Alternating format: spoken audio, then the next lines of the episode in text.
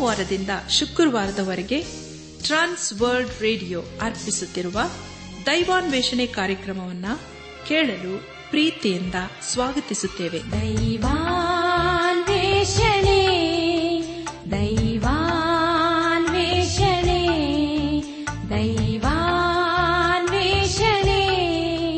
ದೈವಾನ್ವೇಷಣೆ. ಬನ್ನಿ ಪ್ರಿಯರೇ ದೇವರ ವಾಕ್ಯವನ್ನು ಧ್ಯಾನ ಮಾಡುವ ಮುನ್ನ ಕರ್ತನ ಸಮ್ಮುಖದಲ್ಲಿ ನಮ್ಮನ್ನು ತಗ್ಗಿಸಿಕೊಂಡು ನಮ್ಮ ಶಿರವನ್ನು ಭಾಗಿಸಿ ನಮ್ಮ ಕಣ್ಣುಗಳನ್ನು ಮುಚ್ಚಿಕೊಂಡು ದೀನತೆಯಿಂದ ಪ್ರಾರ್ಥನೆ ಮಾಡೋಣ. ನಮ್ಮನ್ನು ಬಹಳವಾಗಿ ಪ್ರೀತಿ ಮಾಡಿ ಸಾಗಿ ಸಲಹುವ ನಮ್ಮ ರಕ್ಷಕನಲ್ಲಿ ತಂದೆಯಾದ ದೇವರೇ, ನಿನ್ನ ಪರಿಶುದ್ಧವಾದ ನಾಮವನ್ನು ಕೊಂಡಾಡಿ ಹಾಡಿ ಸ್ತುತಿಸುತ್ತೇವೆ. ಕರ್ತನೆ ದೇವಾದಿ ದೇವನೇ ರಾಜಾದಿರಾಜನೇ ಇದನ್ನು ವಿಶೇಷವಾಗಿ ಅಂದರನ್ನು ಅನಾಥರನ್ನು ದಿಕ್ಕಿಲ್ಲದವರನ್ನು ನಿನ್ನ ಕೃಪೆ ಹಸಗು ಒಪ್ಪಿಸಿಕೊಳ್ತೇವಪ್ಪ. ಅವರನ್ನು ನೀನೇ ಕರುಣಿಸಿ, ನೀನೆ ಆಶೀರ್ವದಿಸು ದೇವ. ಒಬ್ಬವರ ಜೀವಿತದಲ್ಲಿ ದೇವ, ನಿನ್ನ ನೀತಿ ಹಸ್ತವನ್ನು ಆಧಾರವಾಗಿಟ್ಟು ನೀನು ಮುನ್ನಡೆಸಪ್ಪ ನಾವೆಲ್ಲರೂ ಆತ್ಮಿಕ ರೀತಿಯಲ್ಲಿ ನಿನ್ನವರಾಗಿ ಜೀವಿಸುತ್ತಾ, ಈ ಲೋಕದಲ್ಲಿ ಬೆಳಕಾಗಿ ಸಾಕ್ಷಿಗಳಾಗಿ ಜೀವಿಸಲು ದಯ ತೋರಿಸಪ್ಪ. ಎಲ್ಲ ಮಹಿಮೆ ನಿನ್ನ ಮಾತ್ರ ಸಲ್ಲುವುದಾಗಲಿ. ನಮ್ಮ ಪ್ರಾರ್ಥನೆ ಸ್ತೋತ್ರಗಳನ್ನು. ಯೇಸು ಕ್ರಿಸ್ತನ ದಿವ್ಯ ನಾಮದಲ್ಲಿ ಸಮರ್ಪಿಸಿಕೊಳ್ಳುತ್ತೇವೆ ತಂದೆಯೇ. ಆಮೇನ್. ನನಗೆ ಸಹಾಯ ಬರುವ ಪರ್ವತಗಳ ಕಡೆಗೆ ಕಣ್ಗಳ ಮೇಲಕ್ಕೆತ್ತುವೆ ನನ್ನ ಕಣ್ಗಳ ಮೇಲಕ್ಕೆತ್ತುವೆ ಕಣ್ಗಳ ಮೇಲಕ್ಕೆತ್ತುವೆ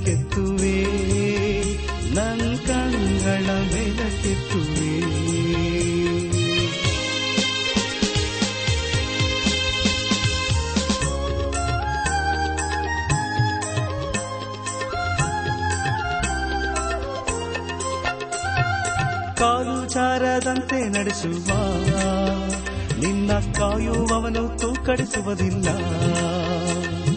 ಹಗಲಲ್ಲಿ ಮೇಘ ಇರುಳಲ್ಲಿ ಚಂದ್ರ ತಂದು ನಿನ್ನ ಆಧರಿಸುವ. ತಂದು ನಿನ್ನ ಆಧರಿಸುವ. ನನಗೆ ಸಹಾಯ ಬರುವ. ಪರ್ವತಗಳ ಕಡೆಗೆ ಮೇಲೆ ಮೇಲಕ್ಕೆತ್ತುವೆ ನನ್ ಕಣ್ಗಳ ಮೇಲಕ್ಕೆತ್ತುವೆ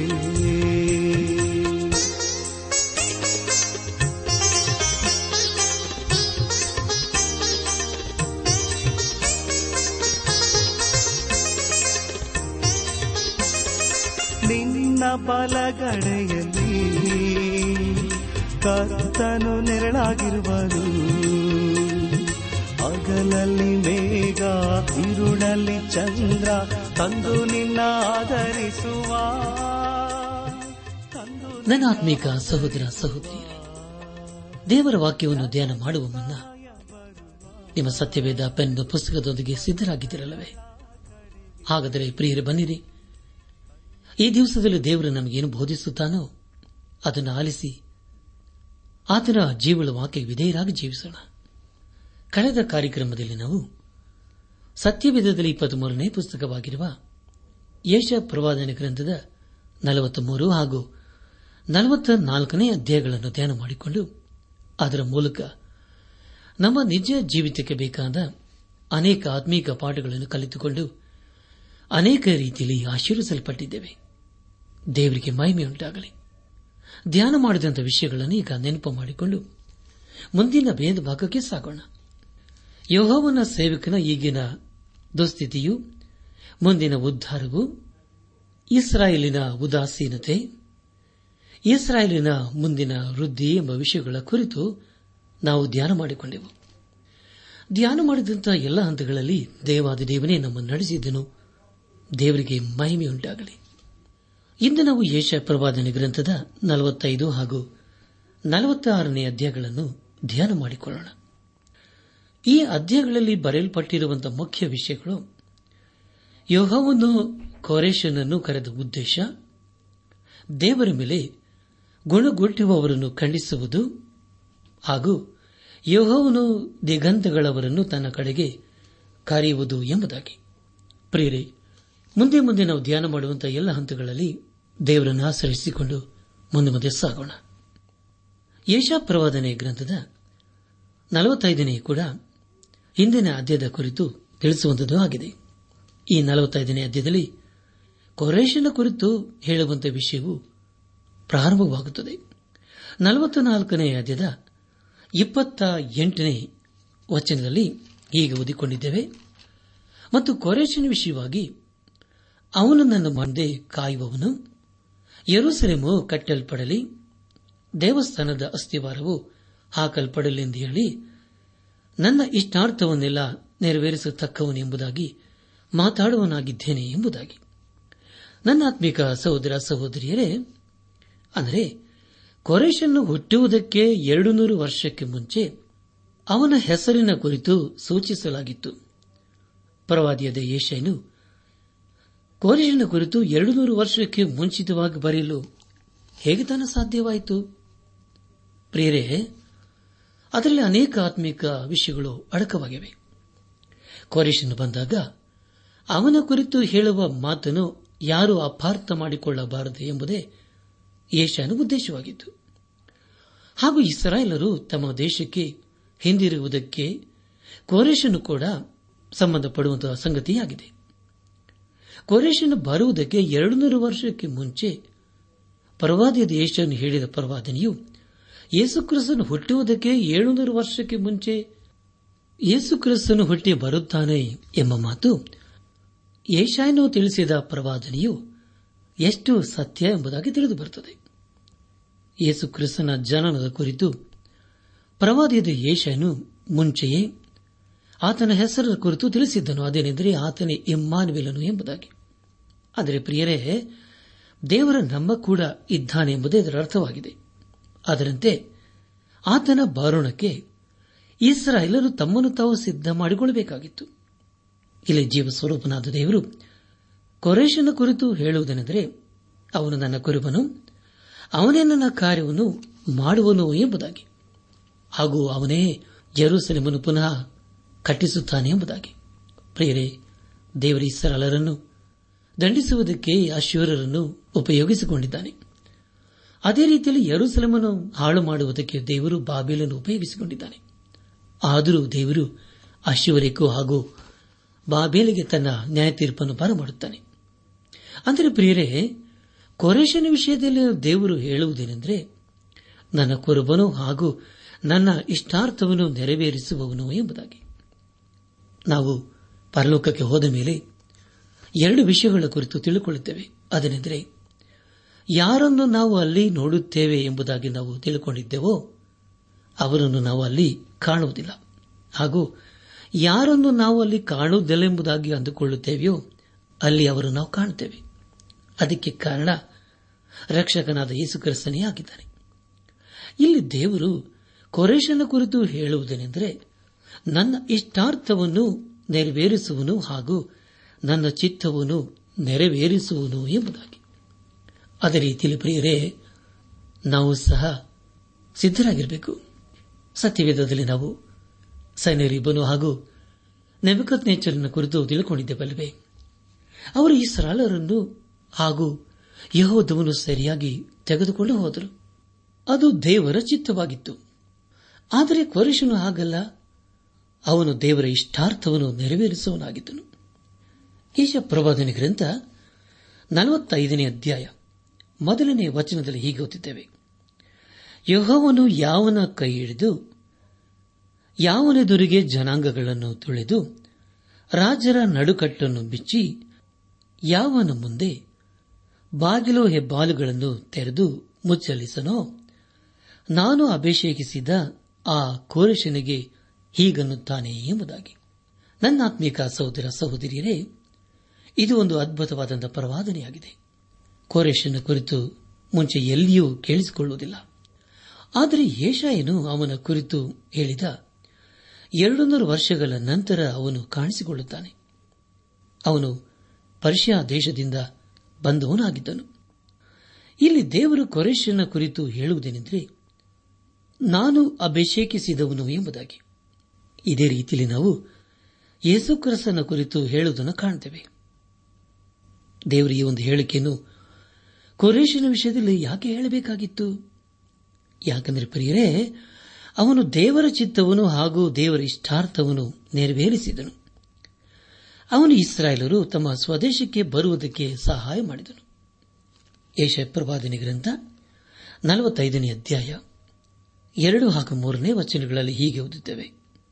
ತಾನು ಅಭಿಷೇಕಿಸಿದ್ದ ಆ ಕೊರೇಶನಿಗೆ ಹೀಗನ್ನುತ್ತಾನೆ, ನಾನು ನಿನ್ನ ಮುಂದೆ ಹೋಗಿ ದಿಣ್ಣೆಗಳನ್ನು ಸಮ ಮಾಡುವೆನು. ತಾಮ್ರದ ಕದಗಳನ್ನು ಒಡೆದು ಕಬ್ಬಿಣದ ಆಗುಳಿಗಳನ್ನು ಮುರಿದು ಬಿಡುವೆನು. ನಿನ್ನ ಹೆಸರಿಡಿದು ಕರೆಯುವ ನಾನು ಯೋಹವನು. ಇಸ್ರಾಯೇಲರ ದೇವರು ಎಂದು ನೀನು ತಿಳುಕೊಳ್ಳುವ ಹಾಗೆ ಕತ್ತಲಲ್ಲಿ ಬಿಚ್ಚಿಟ್ಟಿರುವ ಆಸ್ತಿಪಾಸ್ತಿಗಳನ್ನು ಗುಪ್ತ ಸ್ಥಳಗಳಲ್ಲಿ ಮರೆ ಮಾಡಿದ ನಿಧಿ ನಿಕ್ಷೇಪವನ್ನು ನಿನಗೆ ಕೊಡುವೆನು ಎಂಬುದಾಗಿ. ನನ್ನ ಆತ್ಮಿಕ ಸಹೋದರ ಸಹೋದರಿಯರೇ ನಿಮಗಾಗಿ ನಾನು ಮತ್ತೊಂದು ಸಾರಿ ಗೊತ್ತೇನೆ, ದಯಮಾಡಿ ಕೇಳಿಸಿಕೊಳ್ಳ್ರಿ. ಯೇಷ ಪ್ರವಾದನೆ ಗ್ರಂಥ ನಲವತ್ತೈದನೇ ಅಧ್ಯಾಯ ಎರಡು ಹಾಗೂ ಮೂರನೇ ವಚನಗಳು. ತಾನು ಅಭಿಷೇಕಿಸಿದ ಆ ಕೋರಿಶನಿಗೆ ಹೀಗನ್ನುತ್ತಾನೆ, ನಾನು ನಿನ್ನ ಮುಂದೆ ಹೋಗಿ ದಿಣ್ಣಿಗಳನ್ನು ಸಮ ಮಾಡುವೆನು. ತಾಮ್ರದ ಕದಗಳನ್ನು ಒಡೆದು ಕಬ್ಬಿಣದ ಅಗುಳಿಗಳನ್ನು ಮುರಿದು ಬಿಡುವೆನು ನಿನ್ನ ಹೆಸರಿಡಿದು ಕರೆಯುವ ನಾನು ಯಹೋವನು. ಇಸ್ರಾಯೇಲರ ದೇವರು ಎಂದು ನೀನು ತಿಳಿದುಕೊಳ್ಳುವ ಹಾಗೆ ಕತ್ತಲಲ್ಲಿ ಬೆಚ್ಚಿಟ್ಟಿರುವ ಆಸ್ತಿಪಾಸ್ತಿಯನ್ನು ಗುಪ್ತ ಸ್ಥಳಗಳಲ್ಲಿ ಮರೆ ಮಾಡಿದ ನಿಧಿ ನಿಕ್ಷೇಪವನ್ನು ನಿನಗೆ ಕೊಡುವೆನು ಎಂಬುದಾಗಿ. ನನ್ನ ಆತ್ಮಿಕ ಸಹೋದರ ಸಹೋದರಿಯರೇ ಯುದ್ದದಲ್ಲಿ ಬಾಬೇಲಿನವರು ತೆಗೆದುಕೊಂಡು ಹೋಗಿದ್ದ ಎಲ್ಲ ನಿಧಿ ಸಂಪತ್ತನ್ನು ದೇವರು ಕೊರೇಶನಿಗೆ ಕೊಟ್ಟನು. ನಲವತ್ತೈದನೇ ಅಧ್ಯಾಯ. ನಾಲ್ಕು ಹಾಗೂ ಐದನೇ ವಚನಗಳಲ್ಲಿ ಹೀಗೆ ಓದುತ್ತೇವೆ. ನನ್ನ ಸೇವಕನಾದ ಯಾಕೋಬಿಗಾಗಿ ನಾನು ಆದುಕೊಂಡ ಇಸ್ರಾಯಲಿಗಾಗಿ ಹೆಸರಿಡಿದು ನಿನ್ನನ್ನು ಕರೆದಿದ್ದೇನೆ. ನೀನು ನನ್ನನ್ನು ಅರಿಯದವನಾಗಿದ್ದರೂ ನಿನಗೆ ಬಿರುದನ್ನು ದಯಪಾಲಿಸಿದ್ದೇನೆ. ನಾನೇ ಯಹೋವ. ಇನ್ನು ಯಾವುದೂ ಅಲ್ಲ. ನಾನು ಹೊರದು ಯಾವ ದೇವರು ಇಲ್ಲ. ನೀನು ನನ್ನನ್ನು ಅರಿಯದವನಾಗಿದ್ದರೂ ನಿನಗೆ ನಡುಕಟ್ಟವೇನು ಎಂಬುದಾಗಿ. ನನ್ನಾತ್ಮಿಕ ಸಹೋದರ ಸಹೋದರಿಯರೇ, ದೇವರನ್ನು ಅರಿಯುವುದಕ್ಕೆ ಮುಂಚೆ ದೇವರ ಕೊರೇಶನನ್ನು ಕರೆಯುತ್ತಾ ಇದ್ದಾನೆ, ಆರಿಸಿಕೊಂಡನು. ಕಾಲಾಂತರದಲ್ಲಿ ಅವನು ಸತ್ಯ ದೇವರನ್ನು ತನ್ನ ಜೀವಿತದಲ್ಲಿ ಅರ್ಥಕೊಂಡು ಆತನ ಚಿತ್ತವನ್ನು ನೆರವೇರಿಸುವನಾದನು. ದೇವರಿಗೆ ಸ್ತೋತ್ರವಾಗಲಿ. ಯಜ್ಜರನ ಪುಸ್ತಕ ಒಂದನೇ ಅಧ್ಯಾಯ ಎರಡನೇ ವಚನದಲ್ಲಿ ಹೀಗೆ ಓದುತ್ತೇವೆ, ಪಾರಸಿಯ ರಾಜನಾದ ಕೊರೇಶನೆಂಬ ನನ್ನ ಮಾತನ್ನು ಕೇಳಿರಿ. ಪರಲೋಕ ದೇವರಾದ ಯೋಹವನು ನನಗೆ ಭೂಲೋಕದ ಎಲ್ಲಾ ರಾಜ್ಯಗಳನ್ನು ಕೊಟ್ಟು ತನಗೋಸ್ಕರ ಯಹೂದ ದೇಶದ ಯರೂಸಲೇಮಿನಲ್ಲಿ ಆಲಯವನ್ನು ಕಟ್ಟಿಸಬೇಕೆಂದು ಆಜ್ಞಾಪಿಸಿದ್ದಾನೆ ಎಂಬುದಾಗಿ. ಪ್ರಿಯರೇ, ನಿಮಗಾಗಿ ಮತ್ತೊಂದು ಸಾರಿ ಓದ್ತೇನೆ. ಯಜರನ ಪುಸ್ತಕ ಒಂದನೇ ಅಧ್ಯಾಯ ಏಳನೇ ವಚನ. ಪಾರಸಿಯ ರಾಜನಾದ ಕೋರೇಶನೆಂಬ ನನ್ನ ಮಾತನ್ನು ಕೇಳಿರಿ. ಪರಲೋಕ ದೇವರಾದ ಯೋಹವನ್ನು ನನಗೆ, ಭೂಲೋಕದ ಎಲ್ಲಾ ರಾಜ್ಯಗಳನ್ನು ಕೊಟ್ಟು ತನಗೋಸ್ಕರ ಯಹೂದ ದೇಶದ ಯರೂಸೆಲೆಮಿನಲ್ಲಿ ಆಲಯವನ್ನು ಕಟ್ಟಿಸಬೇಕೆಂದು ಆಜ್ಞಾಪಿಸಿದ್ದಾನೆ ಎಂಬುದಾಗಿ. ಅನಾತ್ಮಿಕ ಸಹೋದರ ಸಹೋದರಿಯರೇ, ಮುಂದೆ ನಾವು ದೇವರ ಸೃಷ್ಟಿಯ ಕಾರ್ಯದ ಕುರಿತು ತಿಳಿದುಕೊಳ್ಳುತ್ತೇವೆ.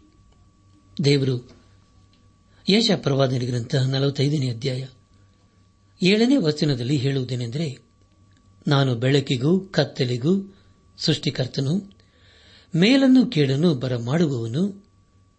ಈ ಸಮಸ್ತ ಕಾರ್ಯಗಳನ್ನು ನಡೆಸುವ ಯೋಹವನ್ನು ನಾನೇ ಎಂದು ತಿಳಿದುಕೊಳ್ಳುವರು ಎಂಬುದಾಗಿ. ನನಾತ್ಮಿಕ ಸಹೋದರ ಸಹೋದರಿಯರೇ, ದೇವರು ಮೊದಲು ಬೆಳಕನ್ನು ಉಂಟು ಮಾಡಿದನು ದೇವರು ಬೆಳಕನ್ನು ಹಾಗೂ ಕತ್ತಲೆಯನ್ನು ಬೇರೆ ಬೇರೆ ಮಾಡಿದನು. ಆದರೆ ಜನರು ಬೆಳಕಿಗಿಂತಲೂ ಕತ್ತಲೆಯನ್ನೇ ಹೆಚ್ಚಾಗಿ ಪ್ರೀತಿ ಮಾಡುವರಾದರು ದುಃಖಕ್ಕೆ, ಸಮಸ್ಯೆಗೆ ಹಾಗೂ ಅನಾಹುತಕ್ಕೆ ಪಾಪವೇ ಕಾರಣವಾಗಿದೆ. ಅದೆಲ್ಲ ಪಾಪದ ಫಲವಾಗಿದೆ. ಅಪೋಸಲದ ಪೌಲನು ರೋಮಾಪುರ ಸಭೆಗೆ ಬರೆದ ಪತ್ರಿಕೆ ಆರನೇ ಅಧ್ಯಾಯ ಇಪ್ಪತ್ತ ಮೂರನೇ ವಚನದಲ್ಲಿ ಹೀಗೆ ಬರೆಯುತ್ತಾನೆ, ಯಾಕೆಂದರೆ ಪಾಪವು ಕೊಡುವ ಸಂಬಳ ಮರಣ, ದೇವರ ಉಚಿತಾರ್ಥವರವು ನಮ್ಮ ಕರ್ತನಾದ ಕ್ರಿಸ್ತ ಯೇಸುವಿನಲ್ಲಿರುವ ನಿತ್ಯ ಜೀವ ಎಂಬುದಾಗಿ. ಪ್ರಿಯರೇ ನಿಮಗಾಗಿ ನಾನು ಮತ್ತೊಂದು ಸಾರಿ ಗೊತ್ತೇನೆ. ಪಾಪವು ಕೊಡುವ ಸಂಬಳ ಮರಣ, ದೇವರ ಉಚಿತಾರ್ಥವರವು ನಮ್ಮ ಕರ್ತನಾದ ಕ್ರಿಸ್ತ ಯೇಸುವಿನಲ್ಲಿರುವ ನಿತ್ಯ ಜೀವ ಎಂಬುದಾಗಿ. ನನ್ನ ಆತ್ಮಿಕ ಸಹೋದರ, ಸಹೋದರಿಯರೇ, ಒಂದು ವೇಳೆ ನಾವು ಪಾಪದಲ್ಲಿಯೇ ಜೀವಿಸುವುದಾದರೆ, ಒಂದು ದಿನ ಖಂಡಿತವಾಗಿ ದೇವರ ನ್ಯಾಯ ತೀರ್ಪಿಗೆ ಗುರಿಯಾಗುತ್ತೇವೆ. ದೇವರ ವಾಕ್ಯದಲ್ಲಿ ನಾವು ಕೆಟ್ಟದರ ಹಾಗೂ ಒಳ್ಳೆಯದರ ಕುರಿತು ತಿಳಿದುಕೊಳ್ಳುತ್ತೇವೆ. ಹಳ ಉಡಂಬಡಿಕೆಯಲ್ಲಿ ವಿಮೋಚನ ಕಾಂಡ ಪುಸ್ತಕ ಇಪ್ಪತ್ತನೇ ಅಧ್ಯಾಯ ಹದಿಮೂರರಿಂದ ಹದಿನಾರನೇ ವಚನಗಳಲ್ಲಿ ಹೀಗೆ ಓದುತ್ತೇವೆ. ನರಹತ್ಯೆ ಮಾಡಬಾರದು, ವ್ಯಭಿಚಾರ ಮಾಡಬಾರದು, ಕದಿಯಬಾರದು, ಮತ್ತೊಬ್ಬನ ಮೇಲೆ ಸುಳ್ಳು ಸಾಕ್ಷಿ ಹೇಳಬಾರದು ಎಂಬುದಾಗಿ. ಪ್ರಿಯರೇ, ನಿಮಗಾಗಿ ನಾನು ಮತ್ತೊಂದು ಸಾರಿ ಓದ್ತೇನೆ ವಿಮೋಚನ ಕಾಂಡ ಪುಸ್ತಕ ಇಪ್ಪತ್ತನೇ ಅಧ್ಯಾಯ ಹದಿಮೂರರಿಂದ ಹದಿನಾರು. ನರಹತ್ಯೆ ಮಾಡಬಾರದು ವ್ಯಭಿಚಾರ ಮಾಡಬಾರದು, ಕದಿಯಬಾರದು, ಮತ್ತೊಬ್ಬನ ಮೇಲೆ ಸುಳ್ಳು ಸಾಕ್ಷಿ ಹೇಳಬಾರದು ಎಂಬುದಾಗಿ. ನನ್ನ ಆತ್ಮೀಕ ಸಹೋದರ, ಸಹೋದರಿಯರೇ, ನಾವು ದೇವರಿಗೆ ಯಾಕೆ ವಿಧೇಯರಾಗಿ ಜೀವಿಸಬೇಕು? ನಾವು ದೇವರ ವಾಕ್ಯವನ್ನು ಯಾಕೆ ಕೇಳಬೇಕು? ದೇವರು ಹೇಳುವುದೇನೆಂದರೆ, ನಾವು ಪಾಪದಲ್ಲಿ ಜೀವಿಸುವುದಾದರೆ ಅದಕ್ಕೆ ಒಂದು ದಿನ ತಕ್ಕದಾದಂಥ ಬೆಲೆಯನ್ನು ಕೊಡಬೇಕಾಗುತ್ತದೆ ಎಂಬುದಾಗಿ.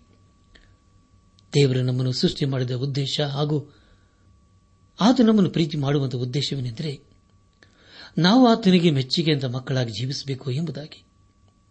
ಅದೇ ಸಮಯದಲ್ಲಿ ನಾವು ಪಾಪ ಮಾಡಬಾರದು ಎಂಬುದಾಗಿ ದೇವರು ಬಯಸುತ್ತಾನೆ. ಯೇಷ ಪ್ರವಾದನೆ ಗ್ರಂಥ ನಲವತ್ತೈದನೇ ಅಧ್ಯಾಯ ಒಂಬತ್ತನೇ ವಚನವನ್ನು ಓದುವಾಗ, ಅಯ್ಯೋ, ತನ್ನನ್ನು ರೂಪಿಸಿದ ಆತನ ಸಂಗಡ ವ್ಯಾಜ್ಯವಾಡುವವನ ಗತಿ ಏನು? ಮಣ್ಣು ಮಡಕೆಗಳಲ್ಲಿ ಅವನು ಒಂದು ಮಡಕೆಯಲ್ಲವೇ? ಮಣ್ಣು, ಏನು ಮಾಡುತ್ತಿ ಎಂದು ರೂಪಿಸುವವನನ್ನು ಕೇಳುವುದುಂಟೆ. ನಿನ್ನ ಕಾರ್ಯವು ನಿನ್ನ ವಿಷಯವಾಗಿ ಅವನಿಗೆ ಕೈಯಿಲ್ಲ ಅಂದಿದ್ದೇ ಎಂಬುದಾಗಿ. ನನ್ನಾತ್ಮಿಕ ಸಹೋದರ, ಸಹೋದರಿಯರೇ, ದಯಮಾಡಿ ಗಮನಿಸಿ, ನಾವು ದೇವರ ಸಂಗಡ ಯಾಕೆ ವ್ಯಾಜ್ಯ ಮಾಡಬೇಕು? ಯಶಪ್ರವಾದನೆ ಗ್ರಂಥ ಒಂದನೇ ಅಧ್ಯಾಯ ಹದಿನೆಂಟನೇ ವಚನದಲ್ಲಿ ಹೀಗೆ ಓದುತ್ತೇವೆ, ಬನ್ನಿರಿ ವಾದಿಸುವ ಎಂದು ಯೋಹವನು ಅನ್ನುತ್ತಾನೆ. ನಿಮ್ಮ ಪಾಪಗಳು ಕಡು ಕೆಂಪಾಗಿದ್ದರೂ ಹಿಮದ ಹಾಗೆ ಬಿಳುಪಾಗುವು ಕಿರು ಮಂಜಿ ಬಣ್ಣವಾಗಿದ್ದರೂ ಉಣ್ಣೆಯಂತೆ ಬೆಳ್ಳಗಾಗುವು ಎಂಬುದಾಗಿ. ಪ್ರೇರಿ ಇದೆಂತ ಅದ್ಭುತವಾದ ಮಾತಲ್ಲವೇ? ನಿಮಗಾಗಿ ಮತ್ತೊಂದು ಸಾರಿ ಓದ್ತೇನೆ. ಯೇಷ ಪ್ರವಾದನೆ ಗ್ರಂಥ ಒಂದನೇ ಅಧ್ಯಾಯ ಹದಿನೆಂಟನೇ ವಚನ. ಬನ್ನಿರಿ, ವಾದಿಸುವ ಎಂದು ಯೋಹೋ ಅನ್ನುತ್ತಾನೆ. ನಿಮ್ಮ ಪಾಪಗಳು ಕಡು ಕೆಂಪಾಗಿದ್ದರೂ ಹಿಮದ ಹಾಗೆ ಬಿಳುಪಾಗುವು ಕಿರುಮಂಜಿ ಬಣ್ಣವಾಗಿದ್ದರೂ ಉಣ್ಣೆಯಂತೆ ಬೆಳ್ಳಗಾಗುವು ಎಂಬುದಾಗಿ. ಪ್ರಿಯ ದೇವಜನರೇ, ದಯಮಾಡಿ ಗಮನಿಸಿ, ದೇವರ ವಿಷಯದಲ್ಲಿ ನಾವು ಆಲಸ್ಯಗಾರರು ಆಗಿರಬಾರದು. ದೇವರು ನಮ್ಮ ವಿಷಯದಲ್ಲಿ ಚೆನ್ನಾಗಿ ಬಲವನಾಗಿದ್ದಾನೆ. ಯಾಕೆಂದರೆ ಆತನು ನಮ್ಮ ಸೃಷ್ಟಿಕರ್ತನಲ್ಲವೇ? ನಲವತ್ತೈದನೇ ಅಧ್ಯಾಯ, ಹನ್ನೆರಡನೇ ವಚನದಲ್ಲಿ ಹೀಗೆ ಓದುತ್ತೇವೆ. ಭೂಲೋಕವನ್ನು ಉಂಟು ಮಾಡಿ ಅದರಲ್ಲಿನ ಮನುಷ್ಯರನ್ನು ಸೃಷ್ಟಿಸಿದವನು ನಾನೇ. ನನ್ನ ಕೈಗಳೇ ಆಕಾಶ ಮಂಡಲವನ್ನು ಹರಡಿದವು. ನಕ್ಷತ್ರ ಸೈನಿಕೆ ಅಪ್ಪಣೆ ಕೊಟ್ಟವನು ನಾನೇ ಎಂಬುದಾಗಿ. ಕರ್ತನ ಪ್ರಿಯ ಸಹೋದರ ಸಹೋದರಿಯರೇ, ಆದರೆ ಇದನ್ನು ಅನೇಕರು ಅರ್ಥ ಮಾಡಿಕೊಳ್ಳುವುದಿಲ್ಲ ದೇವರೇ ಆಕಾಶವನ್ನು ಅದರಲ್ಲೂ ಸಮಸ್ತವನ್ನು ಉಂಟು ಮಾಡಿದ್ದಾನೆ ಪ್ರಿಯರದೆಂಥ ಅತಿಶಯವಾದಂಥ ಸಂಗತಿಯಲ್ಲವೇ? ಅದನ್ನು ಆತನು ಕೇವಲ ಆಕಸ್ಮಿಕವಾಗಿ ಉಂಟು ಮಾಡಲಿಲ್ಲ. ತನ್ನ ಉದ್ದೇಶಕ್ಕನುಸಾರವಾಗಿಯೇ ಮಾಡಿದನು ದೇವರ ಅದ್ಭುತ ಸ್ವರೂಪನೂ ಆದುದರಿಂದ ಆತನು ಮಾಡುವಂತಹ ಎಲ್ಲಾ ಕಾರ್ಯಗಳು ಅದ್ಭುತವಾಗಿರುತ್ತವೆ. ನಮ್ಮ ಎಲ್ಲಾ ಪ್ರಶ್ನೆಗಳಿಗೆ ದೇವರ ಉತ್ತರವಾಗಿದ್ದಾನೆ. ಈಗ ನಾವು ಈ ಅಧ್ಯದ ಮೂರನೇ ಭಾಗಕ್ಕೆ ಬಂದಿದ್ದೇವೆ. ಯೇಷ ಪ್ರವಾದನೆ ಗ್ರಂಥ ನಲವತ್ತೈದನೇ ಅಧ್ಯಾಯ ಹದಿನೇಳನೇ ವಚನವನ್ನು ಓದುವಾಗ ಇಸ್ರಾಯೇಲಿಗೂ ಯಹೋವನಿಂದ ಶಾಶ್ವತ ರಕ್ಷಣೆ ದೊರೆಯುವುದು. ಯುಗ ಯುಗಾಂತರಕ್ಕೂ ನೀವು ನಾಚಿಕೆಗೀಡಾಗುವುದಿಲ್ಲ ಮಾನಭಂಗ ಪಡುವುದಿಲ್ಲ ಎಂಬುದಾಗಿ. ಕರ್ತನ ಪ್ರಿಯ ಸಹೋದರ ಸಹೋದರಿಯರೇ ಇಸ್ರಾಲರ ರಕ್ಷಣೆಯು ಅದು ನಿತ್ಯ ನಿರಂತರವೂ ಇರುವಂತದಾಗಿದೆ. ದೇವರವರಿಗೆ ಹೇಳುವುದೇನೆಂದರೆ, ನಿಮ್ಮನ್ನು ಶಾಶ್ವತವಾಗಿ ನಿಮ್ಮ ದೇಶಕ್ಕೆ ನಡೆಸುತ್ತೇನೆ ಎಂಬುದಾಗಿ. ನನ್ನ ಆತ್ಮೀಕ ಸಹೋದರ ಸಹೋದರಿಯರೇ ಜೀವ ಸ್ವರೂಪನಾದ ದೇವರು ಇಸ್ರಾಲರನ್ನು ರಕ್ಷಿಸಲಿದ್ದಾನೆ. ಮತ್ತೆ ಆತನು ಅವರಿಗೆ ಆಮಂತ್ರವನ್ನು ಕೊಡುತ್ತಿದ್ದಾನೆ. ಅದೇ ಆಮಂತ್ರಣವು ಇಂದು ದೇವರು ಯೇಸು ಕ್ರಿಸ್ತನ ಮೂಲಕ ನಮಗೂ ಸಹ ಕೊಡುತ್ತಿದ್ದಾನೆ. ಏಷ್ಯಾ ಪ್ರವಾದನೆ ಗ್ರಂಥ ನಲವತ್ತೈದನೇ ಅಧ್ಯಾಯ ಇಪ್ಪತ್ತೇಳನೇ ವಚನವನ್ನು ಓದುವಾಗ, ಎಲ್ಲ ದಿಗಂತಗಳವರೇ, ನನ್ನ ಕಡೆಗೆ ತಿರುಗಿಕೊಳ್ಳಿರಿ, ರಕ್ಷಣೆಯನ್ನು ಹೊಂದಿಕೊಳ್ಳಿರಿ. ನಾನೇ ದೇವರು ಇನ್ನು ಯಾರೂ ಇಲ್ಲ ಎಂಬುದಾಗಿ. ಪ್ರಿಯರೇ, ಇಪ್ಪತ್ತೆರಡನೇ ವಚನವನ್ನು ಮತ್ತೊಂದು ಸಾರಿ ಓದ್ತೇನೆ. ಎಲ್ಲ ದಿಗಂತಗಳವರೇ, ನನ್ನ ಕಡೆಗೆ ತಿರುಗಿಕೊಳ್ಳಿರಿ. ರಕ್ಷಣೆಯನ್ನು ಹೊಂದಿಕೊಳ್ಳಿರಿ. ನಾನೇ ದೇವರು. ಇನ್ನು ಯಾರೂ ಇಲ್ಲ ಎಂಬುದಾಗಿ. ಕರ್ತನ ಪ್ರಿಯ ಸಹೋದರ ಸಹೋದರಿಯರೇ, ಇಲ್ಲಿ ನಾವು ತಿಳಿದುಕೊಳ್ಳುವುದೇನೆಂದರೆ ನಾವು ದೇವರನ್ನು ನೋಡಬೇಕು ಹಾಗೂ ಆತನನ್ನೇ ದೃಷ್ಟಿಸಬೇಕು. ಆತನ ಮೂಲಕ ರಕ್ಷಿಸಲ್ಪಡಬೇಕು ಎಂಬುದಾಗಿ. ಸ್ಪರ್ಜನ್ ಎಂಬ ಭಕ್ತರು ಈ ವಚನವನ್ನು ಹೆಚ್ಚಾಗಿ ಪ್ರೀತಿ ಮಾಡುತ್ತಿದ್ದರು. ಇದರ ಕುರಿತು ಅನೇಕ ಕಡೆ ಪ್ರಸಂಗ ಮಾಡಿದರು. ಪ್ರಿಯ ದೇವಜನರೇ ಇದೆಂಥ ಅದ್ಭುತವಾದ ವಚನ ಭಾಗವಲ್ಲವೇ ಇದರಲ್ಲಿ ನಾವು ಕೇಳುವ ಸಂದೇಶವೇನೆಂದರೆ, ನಾವು ದೇವರನ್ನು ನೋಡಬೇಕು, ಆಗ ನಾವು ರಕ್ಷಿಸಲ್ಪಡುತ್ತೇವೆ. ದೇವರನ್ನು ದೃಷ್ಟಿಸುವಾಗ ನಾವು ಸಂಪೂರ್ಣವಾಗಿ ಪಾಪದ ಬಿಡುಗಡೆಯನ್ನು ಹೊಂದಿಕೊಳ್ಳುತ್ತೇವೆ ಎಂಬುದಾಗಿ ದೇವರಿಗೆ ಸ್ತೋತ್ರವಾಗಲಿ. ನಾವು ಯೇಸು ಕ್ರಿಸ್ತನನ್ನು ನೋಡುವುದಾದರೆ ಖಂಡಿತವಾಗಿ ರಕ್ಷಿಸಲ್ಪಡ್ತೇವೆ. ಇಲ್ಲಿಗೆ ಯೇಷ ಪ್ರವಾದನ ಗ್ರಂಥದ ನಲವತ್ತೈದನೇ ಅಧ್ಯಾಯವು ಮುಕ್ತಾಯವಾಯಿತು. ಇಲ್ಲಿವರೆಗೂ ದೇವಾದ ದೇವನೇ ನಮ್ಮ ನಡೆಸಿದನು. ದೇವರಿಗೆ ಸ್ತೋತ್ರವಾಗಲಿ. ಮುಂದೆ ನಾವು ಯೇಷ ಪ್ರವಾದನ ಗ್ರಂಥದ ನಲವತ್ತಾರನೇ ಅಧ್ಯಾಯವನ್ನು ಧ್ಯಾನ ಮಾಡಿಕೊಳ್ಳೋಣ. ಇದರಲ್ಲಿ ನಾವು ದೇವರ ಆಸೆ ಪಡುವ ಆರಾಧನೆಯ ಕುರಿತು ತಿಳಿಕೊಳ್ಳುತ್ತದೆ ಹಾಗೂ ದೇವರ ಆಸೆ ಪಡುವ ಆರಾಧನೆಯನ್ನು ಮಾಡಿದವರಿಗೆ ಏನಾಗುತ್ತದೆ ಎಂಬುದಾಗಿ ತಿಳಿದುಕೊಳ್ಳುತ್ತೇವೆ. ಯಶಪ್ರವಾದನೆ ಗ್ರಂಥ ನಲವತ್ತಾರನೇ ಅಧ್ಯಾಯ. ಮೊದಲನೇ ವಚನ ಮೂಲಕ ನಾವು ತಿಳಿದುಕೊಳ್ಳುವುದೇನೆಂದರೆ, ಬೆಲ್ ಹಾಗೂ ನೆಬೋ ಎಂಬುವರನ್ನು ಬಾಬೇಲಿನವರು ಆರಾಧಿಸಿ ಶಾಪಗ್ರಸ್ತರಾದರು. ದೇವರ ವಾಕ್ಯವು ನಮಗೆ ತಿಳಿಸುವುದೇನೆಂದರೆ, ಪ್ರತಿದಿನವೂ ನಾವು ಆತ್ಮಿಕ ಹೋರಾಟವನ್ನು ಮಾಡುತ್ತಿದ್ದೇವೆ ಅದರಲ್ಲಿ ನಾವು ದೇವರನ್ನು ಆತುಕೊಳ್ಳಬೇಕು ಎಂಬುದಾಗಿ. ಮೂರನೇ ವಚನದಲ್ಲಿ ಹೀಗೆ ಓದುತ್ತಿದ್ದೇವೆ ಯಾಕೊಬ್ಬ ವಂಶವೇ ಇಸ್ರಾಯೇಲ್ ಸಂತಾನಾಶೇಷವೇ ನನ್ನ ಮಾತಿಗೆ ಕಿವಿಗೊಡಿರಿ ನಿಮ್ಮನ್ನು ಗರ್ಭದಿಂದ ಹೊರುತ್ತಿದ್ದೇನೆ, ಹುಟ್ಟಿದಂದಿನಿಂದ ವಹಿಸುತ್ತಿದ್ದೇನೆ ಎಂಬುದಾಗಿ. ಕರ್ತನ ಪ್ರಿಯ ಸಹೋದರ ಸಹೋದರಿಯರೇ, ದೇವರಲ್ಲಿ ಇಸ್ರಾರಿಗೆ ಹೇಳುವುದೇನೆಂದರೆ, ನಾನು ನಿಮ್ಮನ್ನು ಹೊತ್ತು ಸಾಕಿದ್ದೇನೆ ಎಂಬುದಾಗಿ. ಯಶಪ್ರವಾದನೆ ಗ್ರಂಥ ನಲವತ್ತಾರನೇ ಅಧ್ಯಾಯ ನಾಲ್ಕನೇ ವಚನದಲ್ಲಿ ಹೀಗೆ ಓದುತ್ತೇವೆ ನಿಮ್ಮ ಮುಪ್ಪಿನ ತನಕ ನಾನೇ ಆಧಾರ ನರೆ ಬಂದಾಗಲೂ ನಿಮ್ಮನ್ನು ಹೊತ್ತು ಸಹಿಸುವೆನು. ನಾನೇ ಉಂಟು ಮಾಡಿದೆನು, ನಾನೇ ಹೊರವೆನು. ಹೌದು, ನಿಮ್ಮನ್ನು ಹೊತ್ತು ಸಹಿಸಿ ನಿರ್ವಹಿಸುವೆನು ಎಂಬುದಾಗಿ. ಪ್ರಿಯರೇ, ಎಂಥ ಅದ್ಭುತವಾದಂಥ ವಚನ ಭಾಗವಲ್ಲವೇ? ಮತ್ತೊಂದು ಸಾರಿ ಓದ್ತೇನೆ, ನಾಲ್ಕನೇ ವಚನ. ನಿಮ್ಮ ಮುಪ್ಪಿನ ತನಕ ನಾನೇ ಆಧಾರ. ನರೆ ಬಂದಾಗಲೂ ನಿಮ್ಮನ್ನು ಹೊತ್ತು ಸಹಿಸುವೆನು. ನಾನೇ ಉಂಟು ಮಾಡಿದೆನು, ನಾನೇ ಹೊರುವೆನು. ಹೌದು ನಿಮ್ಮನ್ನು ಹೊತ್ತು ಸಹಿಸಿ ನಿರ್ವಹಿಸುವೆನು ಎಂಬುದಾಗಿ. ಪ್ರಿಯರೇ, ಇದರ ಮೂಲಕ ನಾವು ತಿಳಿದುಕೊಳ್ಳುವುದು ಏನೆಂದರೆ, ಯಾವುದು ಸತ್ಯ, ಯಾವುದು ಸುಳ್ಳು ಎಂಬುದಾಗಿ. ದೇವರು ಈ ಸರಾಳರನ್ನು ನಡೆಸಿದ್ದಲ್ಲದೆ ಆತನ ಮನಸ್ಸ ಎಲ್ಲಾ ಪರಿಸ್ಥಿತಿಗಳಲ್ಲಿ ಕೈದು ನಡೆಸುವನಾಗಿದ್ದಾನೆ ಆತನು ನಮ್ಮನ್ನು ತೊಟ್ಟಿಲಿನಿಂದ ಸಮಾಧಿಯವರಿಗೆ ಪರಿಪಾಲಿಸುವನಾಗಿದ್ದಾನೆ ಅದಕ್ಕಾಗಿ ನಾವು ದೇವರಿಗೆ ಕೊಂಡಾಟ ಸಲ್ಲಿಸೋಣ. ಈ ಲೋಕದ ನಮ್ಮ ಯಾವ ವ್ಯವಸ್ಥೆಯೂ ನಮ್ಮನ್ನು ನಡೆಸುವುದಿಲ್ಲ. ಪೇತ್ರನು ಬರೆದಂತಹ ಮೊದಲನೇ ಪತ್ರಿಕೆ, ಐದನೇ ಅಧ್ಯಾಯ, ಏಳನೇ ವಚನದಲ್ಲಿ ಹೀಗೆ ಓದುತ್ತೇವೆ. ನಿಮ್ಮ ಚಿಂತೆಯನ್ನೆಲ್ಲ ಆತನ ಮೇಲೆ ಹಾಕಿರಿ.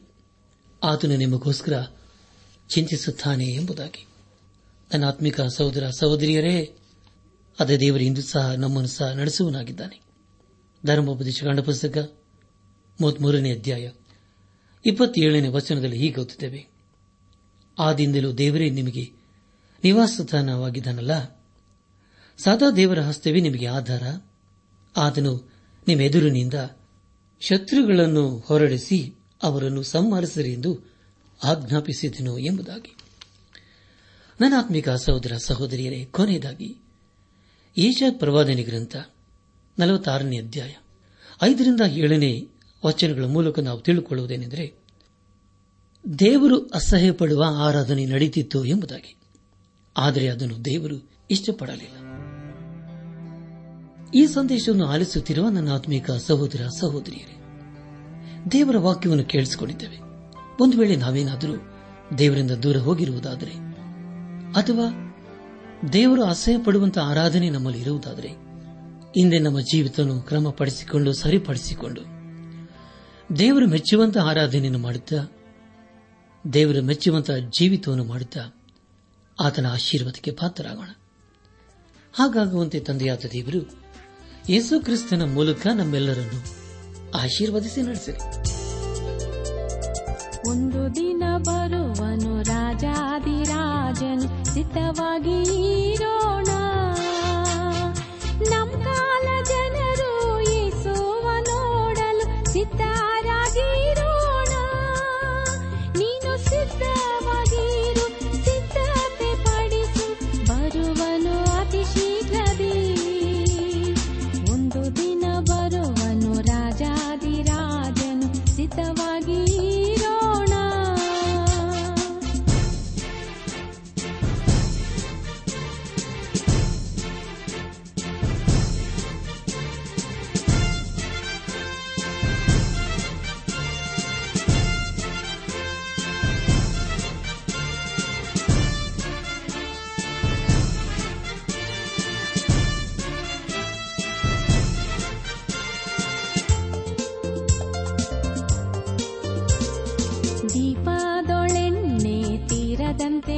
ಕಾಯ್ದು ಸಿದ್ಧರಾಗಿರೋಣ ತಲಾಂತು ಭೂಮಿಯೊಳ್ ಮುಚ್ಚಿಡದೆ ಸಿದ್ಧರಾಗಿರೋಣ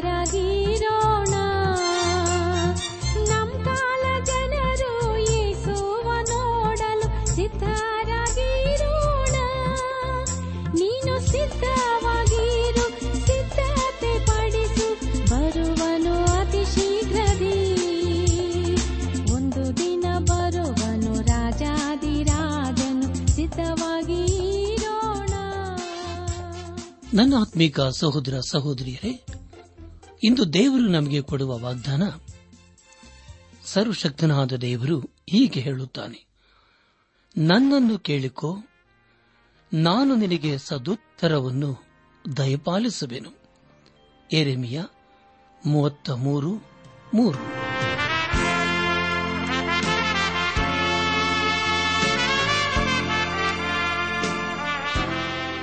ಪ್ರಿಯರೇ ಇದುವರೆಗೂ ಆಲಿಸಿದ ದೈವಾನ್ವೇಷಣೆ ಕಾರ್ಯಕ್ರಮವು ನಿಮ್ಮ ಮನಸ್ಸಿಗೆ ಸಮಾಧಾನ, ಸಂತೋಷ ನೀಡಿದೆ ಎಂದು ನಾವು ನಂಬುತ್ತೇವೆ.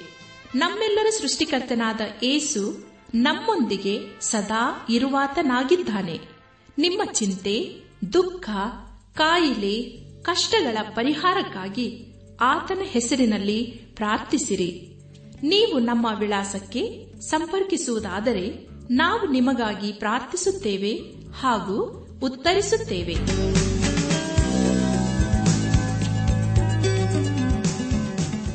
ನಮ್ಮ ವಿಳಾಸ ದೈವಾನ್ ವೇಷಣೆ ಟ್ರಾನ್ಸ್ ವರ್ಲ್ಡ್ ರೇಡಿಯೋ, ಇಂಡಿಯಾ, ಟಪಾಲು ಪೆಟ್ಟಿಗೆ ನಾಲ್ಕು ಮೂರು ಎರಡು ಸೊನ್ನೆ, ಬೆಂಗಳೂರು ನಲವತ್ಮೂರು. ದೈವಾನ್ ವೇಷಣೆ trans world radio, India post box four three two zero Bangalore forty three ದೂರವಾಣಿ ಸಂಖ್ಯೆ ಒಂಬತ್ತು ಎಂಟು ನಾಲ್ಕು ಐದು ಆರು ಒಂದು ಆರು ನಾಲ್ಕು ಒಂದು ಎರಡು. ನಮ್ಮ ಇಮೇಲ್ ವಿಳಾಸ Kannada TTB at radio eight eight two dot com ನಮಸ್ಕಾರ ಪ್ರಿಯರೇ.